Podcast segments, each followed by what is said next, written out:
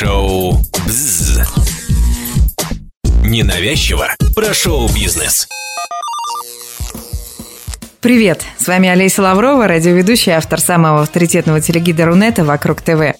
И гости шестого выпуска второго сезона, или лучше так, гости 17 выпуска – Ой, постойте-ка, в декабре шоу «Быз» отмечает свой день рождения. Подкасту целый год, поэтому отмечать начинаем уже сейчас. А какой самый лучший подарок может быть для подкаста? Правильно, послушать выпуски шоу «Быз» на всех платформах, какие есть. iTunes, Яндекс.Музыка, Google Podcast, Spotify. Найти нас очень легко по названию. Просто вбивайте латиницей «Шоу БЗ» и приятного прослушивания. По своему темпераменту я, в общем-то, холерик. Я очень рада, что я прошла, и я чувствую себя абсолютным победителем в этой программе. Потому что я действительно, я рабочая лошадь, я работаю, я ни одного концерта не отменила, у меня полные залы. Я была там одновременно и Золушкой, которая собирает костюмы, начесывает парики, потому что у меня не было московской прописки. Да, я себя красавицей не считала никогда. Я считаю, что я просто очень талантливая. Сегодня у нас в гостях звезда, которая сочетает в себе ум, красоту, голос, трудолюбие и чувство собственного достоинства, которое иногда путают со своенравием. Хотя сама Вика Цыганова не считает себя чрезмерно гордой и своенравной.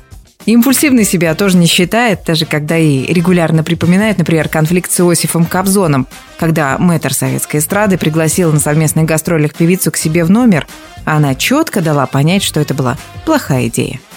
Вот кому-то, может быть, кажется, что я там какая-то высокомерная или еще что-то. Нет, я абсолютно такой православный человек, потому что у меня есть вот та черта, которая свойственна русскому человеку, жалость. Она как любовь одинаковая. Жалость не тогда, когда ты вот понимаешь там что-то, а когда ты вот оплакиваешь человека, вот ему хочется помочь сделать. Вот это оттенок немножко другой. Именно такой вот русский оттенок. Потому что любовь тоже затертое слово, да. и оно понимается как на каком-то физическом уровне. А это больше страсти, как это влюбленность. Кстати, про страсть. Впервые я увидела Вику Цыганову в клипе «Лето пьяное». Это было самое начало 90-х. Помните, это где она поет на теплоходе, который плывет по Москва-реке, а на палубе какие-то мелкие российские мафиози пьют, едят, ну, что-то там отмечают. Я еще тогда подумала, надо же, какая шикарная блондинка – и в такой малоприятной компании. А потом был второй клип, даже не клип, а настоящее костюмное кино. Он назывался «Любовь и смерть». Там певица тоже выступила в главной роли. По сюжету она и возлюбленные, шагая через эпохи, убегали от смерти, образ которой на экране воплотил очень фактурный актер, но он играет в кино старцев, всяких знахарей, Борис Романов. К слову, Вика Цыганова тоже из актерского мира. В середине 80-х она окончила Дальневосточный институт искусств по специальности актрисы театра и кино, а потом поехала работать в Иваново, в город невест, в областной театр драмы. В Москву я приехала в 85 году прошлого века, да. До Вадима это достаточно трагические были даже ситуации, о которых я до сих пор, так сказать, как скелеты в шкафу их держу, не рассказывая ни своим родителям, никому.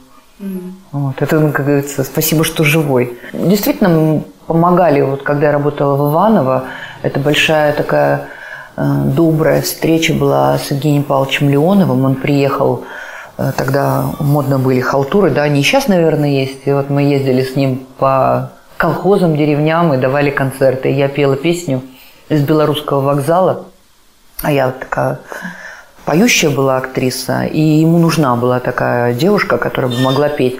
И отрывки с ним делала, комедийные. Да, и вот сидели доярки, сидели механизаторы в валенках, в шапках, в этих фуфайках. И мы с Евгением Павловичем зажигали на сцене.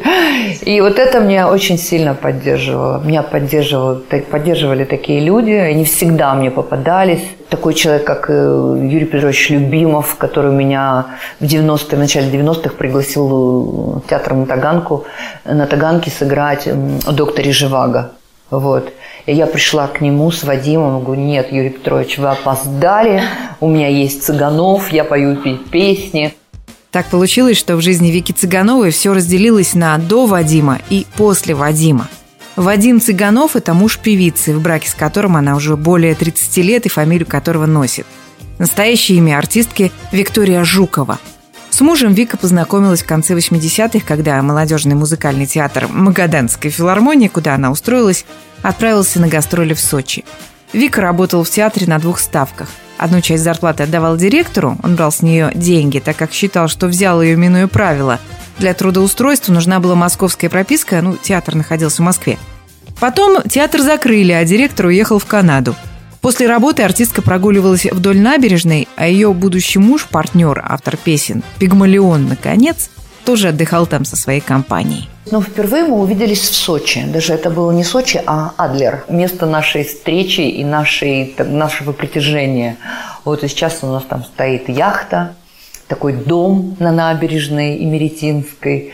Это легендарная яхта, на которой ходил наш друг Федор Конюхов, на которой мы ходили с Вадимом, то есть через моря, через шторма. Вот.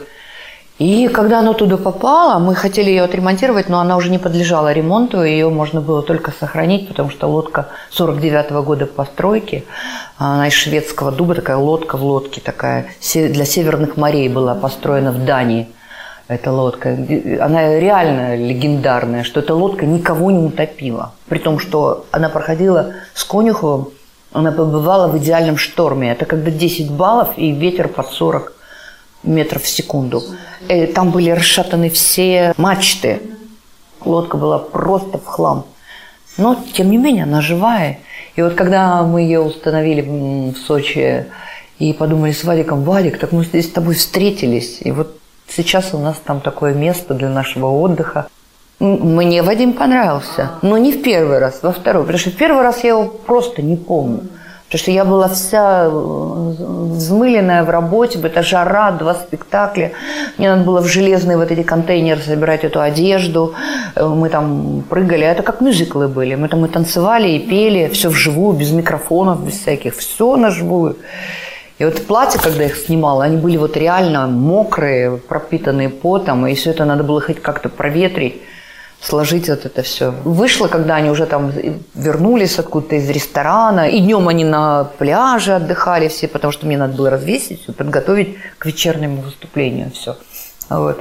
И э, уже он поился там пивом и так глянул на меня, говорит, ты хочешь пиво? Я говорю, ну, наверное. И такой был маленький бумажный стаканчик, такие вот раньше, как газировка была такой совсем.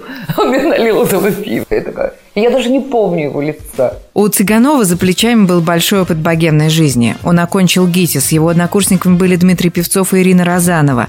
Вадим играл в театре Ермолова и одно время работал с «Ласковым маем». После знакомства с красавицей из Хабаровска он начинает писать ей песни, с которыми она успешно дебютирует в 1991 году. В альбоме «Гуляя анархия» была, например, очень лирично-патриотичная баллада, которая называлась «Андреевский флаг». Да, я себя красавицей не считала никогда. Я считаю, что я просто очень талантливая.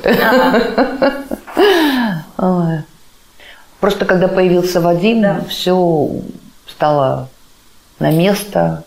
Я, когда привезла его знакомить со своими родителями, и мне очень хотелось его познакомить э, с дедушкой моим. Бабушки уже не было моей. Это родители моей мамы. И очень важно было мне услышать реакцию и оценку дедушки Михаила Сергеевича Волкова. Вот. И когда Вадим зашел, дед его обнял и сразу принял. Вот они как вот две половины совпали. Они еще близнецы оба, и, и дедушка, и Вадим мой. Просто как будто во Вселенной они встретились. Виктория часто признается, что за мужем, как за каменной стеной, и поет то, что скажет ей муж. Она абсолютно доверяет его вкусу, таланту и глубине. И они действительно все делают вместе. Вместе путешествуют, вместе создают музей русских морских путешественников в Сочи. Вместе строят многоэтажный особняк под Москвой. Пара даже не расстраивается, что у них нет детей, поскольку, по словам Цыгановой, предназначение их брака заключается в том, чтобы вместе творить. Хотя все же была история, когда супруги хотели взять ребенка из детдома. Ну, видно, не судьба. Я хотела как-то усыновить ребенка, но я уже его нашла. вот. И удивительным образом его усыновили. Просто я была тогда в Эмиратах, и мы даже были где-то далеко в Омане, а мне попался журнал э, Фома, по-моему, да. И там была страничка вот про усыновление детей. И мне очень понравился мальчик один. Но у нас там не было ни интернета, ничего не было. Я думаю, приеду в Москву и сразу найду этого ребенка. Он был в Смоленском детдоме. мальчик очень хороший, который написал, больше всего я хочу писать своей мамочке стихи, вот, и на большой лодке, как бригантина, пойти на море. И я стала думать, а если он больной, это мальчик или еще что-то. И оказалось, а если у него там брат или сестра, кто-то есть. И вот в один, вот в этот день, как только возвращаюсь домой, я звоню в этот детский дом, я не представляюсь, не говорю, мне говорят, а вы там оформили какие-то документы? Я говорю, хочу этого ребенка забрать. Вот. Она говорит, вы знаете, а вчера была семья, муж, жена, у них единственный ребенок погиб. Вот. И они мальчика этого забирают, и у него есть брат. Брат ДЦП болен. То есть вся ситуация вот, ну, не моя. Я не знаю, но может быть потому, что мы с Вадимом как-то так настолько самодостаточны, и какой-то вот у нас свой внутренний мир. Мы не любим что-то с кем-то обсуждать, там вот это вот э, перемывать кости, как-то вот устраивать какие-то там, я не знаю, пирушки. Мы как-то любим вдвоем быть, и вот это углубление такое внутреннее, оно, может быть, иногда выглядит так вот что мы так или слишком себя так возносим, или нам неинтересно. Но на самом деле э, такой вот стиль жизни, потому что мы с Вадимом много что прошли, и огонь, и воду, и медные трубы, и войны, и командировки, Та же Лолита, которая вела программу, и мы столько лет с ней пересекались в разных концертах. И я помню ее как бы личные там успехи неуспехи, и семейные. Она всегда, когда видит нас с Вадимом, она э, с таким ну, с неким восторгом нескрываемым к нам относится. Да. И я это чувствую, у нее, у нее добрый посыл. Потому что когда у человека что-то вот, ну, в жизни не сложилось, не каждый может это победить, не у каждого есть сила. Давайте немного задержимся на Лолите и программе, которую она ведет вместе с Вадимом Токменевым. Речь идет о шоу «Суперстар возвращения». Я напомню, что это такая музыкальная передача на НТВ, в которой собирают звезд немолодых и даже где-то подзабытых. Вот эти самые суперстары поют совершенно разные песни, от молодежных хитов до зарубежной поп-классики. Причем самое трудное для участников шоу – побороть свою гордыню. Ведь когда ты уже личность, со своим багажом хитов, в своем амплуа, да еще и в возрасте тебе очень трудно подстроиться под кого-то. Ну а самое трудное – это услышать критику в свой адрес. Вику Цыганову, которая тоже стала конкурсанткой «Суперстар», очень сильно задевала критика. Ее критиковали Лера Кудрявцева, Сергей Соседов, другие члены жюри. Для нее это было большим испытанием. Ну, мне, конечно, было непросто, очень непросто. И, да, наверное, всем артистам, потому что вот Стас э, Пеха, который был членом жюри, он сказал, что это, конечно, некое насилие над душой и над своими амбициями, потому что артисты люди все ранимые, все амбициозные, ну как, без этого никак нельзя. Одна уважаемая актриса, певица сказала, что я очень похожая, что я не экспериментирую, но она пришла только на одну передачу – вот. А в других передачах я как раз э, показывала себя в разных э, жанрах и в разных образах. Но я думаю, когда публика это увидит, они все поймут. Вот. И песня, одна из песен, которая оттеняет полностью мой имидж, образ, она тоже как-то вот не зашла. Допустим, э, вот это любимое слово было Лера Кудрявцева, вот ну не зашло, понимаешь? Да, и почему-то Лера всегда очень хотела видеть во мне мужчину. И вот эти всплески эмоциональные, очень они мне свойственны, поэтому, может быть, я и не всегда удар держала. Но могу честно признаться, что все это время я в проекте участвовала со страшной зубной болью. Если люди знают, что такое, когда болит все лицо, болят нервы, очень трудно быть какой-то приветливой, открытой на самом деле и, и светиться от счастья. Поэтому это такое преодоление для меня было и физическое очень тяжелое. И когда мне Лариса Дольна сказала, вы тяжеловато спели. А я так про себя думаю, слава богу, что я вообще спела, потому что когда я пела, у меня разрывались швы во рту. В третьем выпуске проекта «Суперстар» Вика Цыганова выступила с номером на песню своего друга Михаила Круга «Золотые купола». Как призналась сама артистка, 20 лет назад, когда ей предложили спеть этот хит шансона, она отказывалась. И совсем недавно стала исполнять купола на своих концертах. В шоу артистка не смогла сдержать слез, ее пение было действительно очень драматичным – я сейчас вам включу фрагмент споров Виктории с жюри на предмет того, идет ли ей эта не совсем женская песня, все-таки про наколки, про места не столь отдаленные или не идет. И оцените, как достойно держалась Цыганова в этой дискуссии. Вика Цыганова! С песней Михаила Круга. Золотые купола. Браво, Вика. Браво! Я не хочу, чтобы ты плакала, но я представляю все, что ты чувствуешь. Маш, Великолепно. Вика, ты меня поразила. Молодец. Да, да, мурашек. До мурашек. Я ставлю называется без лишних слов? Да. Огонь. Сережа, я понимаю, что, наверное, это не твоя музыка, и тебе очень тяжело об этом рассуждать. Да, песня спорная во многих аспектах, главным образом по тексту. А, об этом говорили, кстати, когда пел это и Михаил Круг. Все-таки золотые купола церквей и золотые купола, наколотые на груди, это не одно и то же. Хорошо, звонко, от души Мы ты вложилась в эту песню, несомненно. Но моя оценка Сереж, я понимаю, что ты тонкий интеллектуальный человек и, по-моему, единственный критик, оставшийся у нас в живых.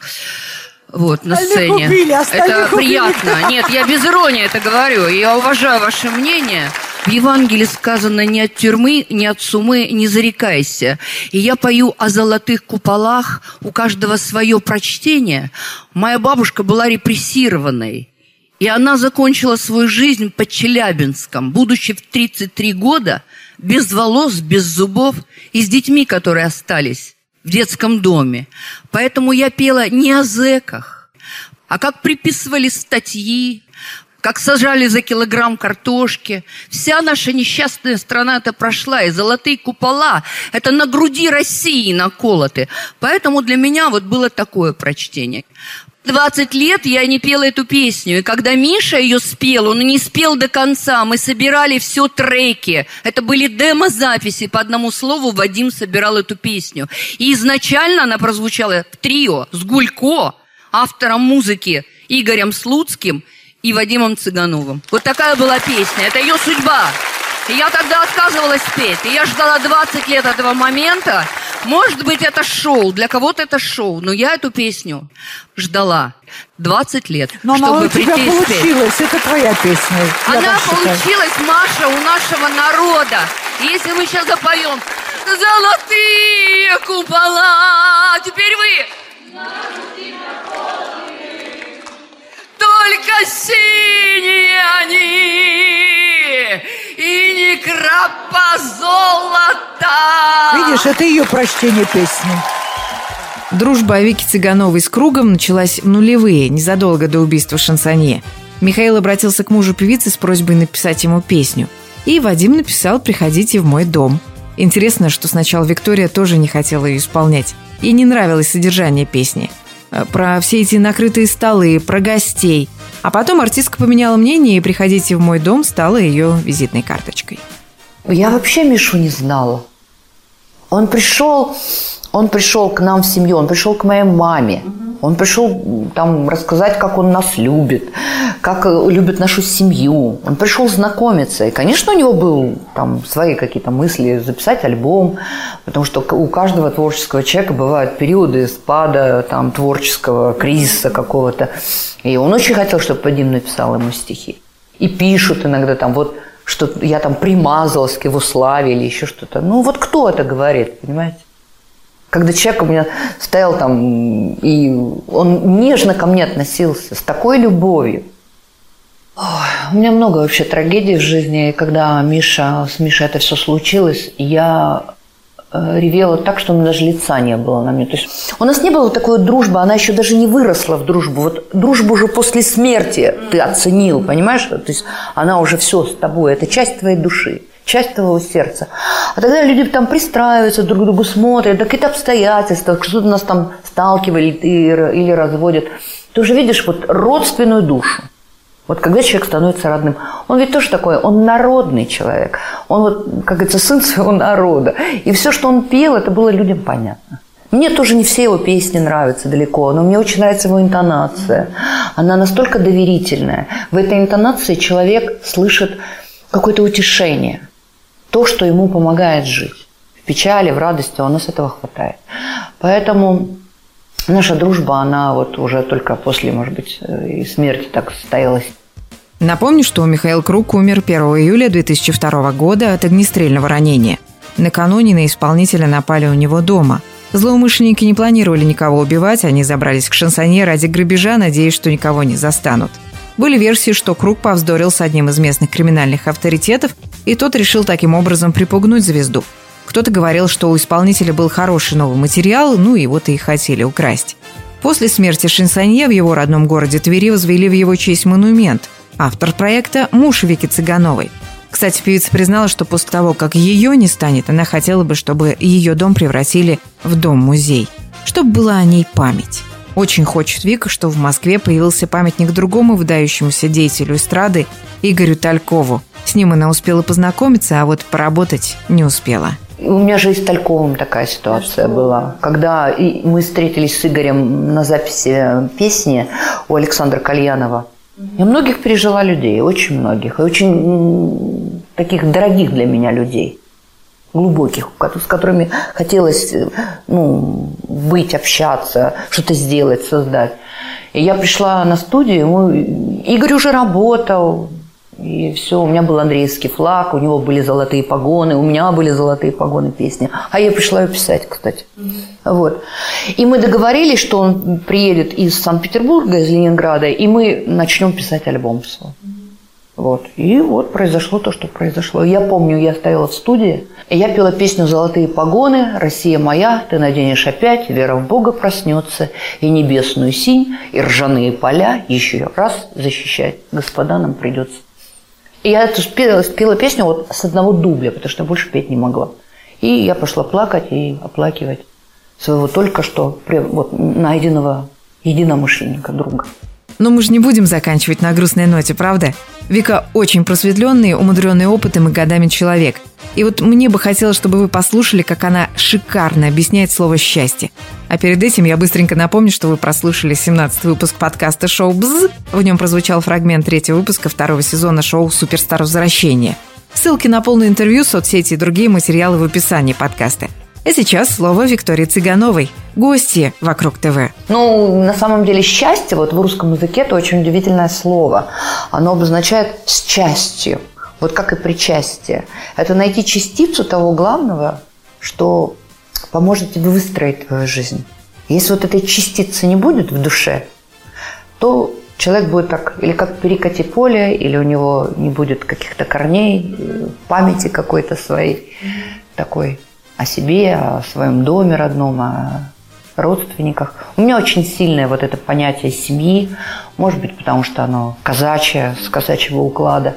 Вот, может быть, потому что по линии отца староверы были. Но я считаю, что семья должна быть крепкой. И я выросла в очень большой любви. То есть у меня иммунитет очень сильный. У меня родители любили друг друга очень сильно. Папа, когда увидел мою маму, он сразу в нее влюбился. Ну, маме было 17 лет, он два года ждал, ходил в морях, и он был морской офицер, служил на пожарском крейсере. Вот, и как только ей исполнилось 19 лет, три дня у него было выходных, он приехал, взял сватов и сразу сыграли свадьбу. Через 9 месяцев я родилась ровно. Шоу «Бзз».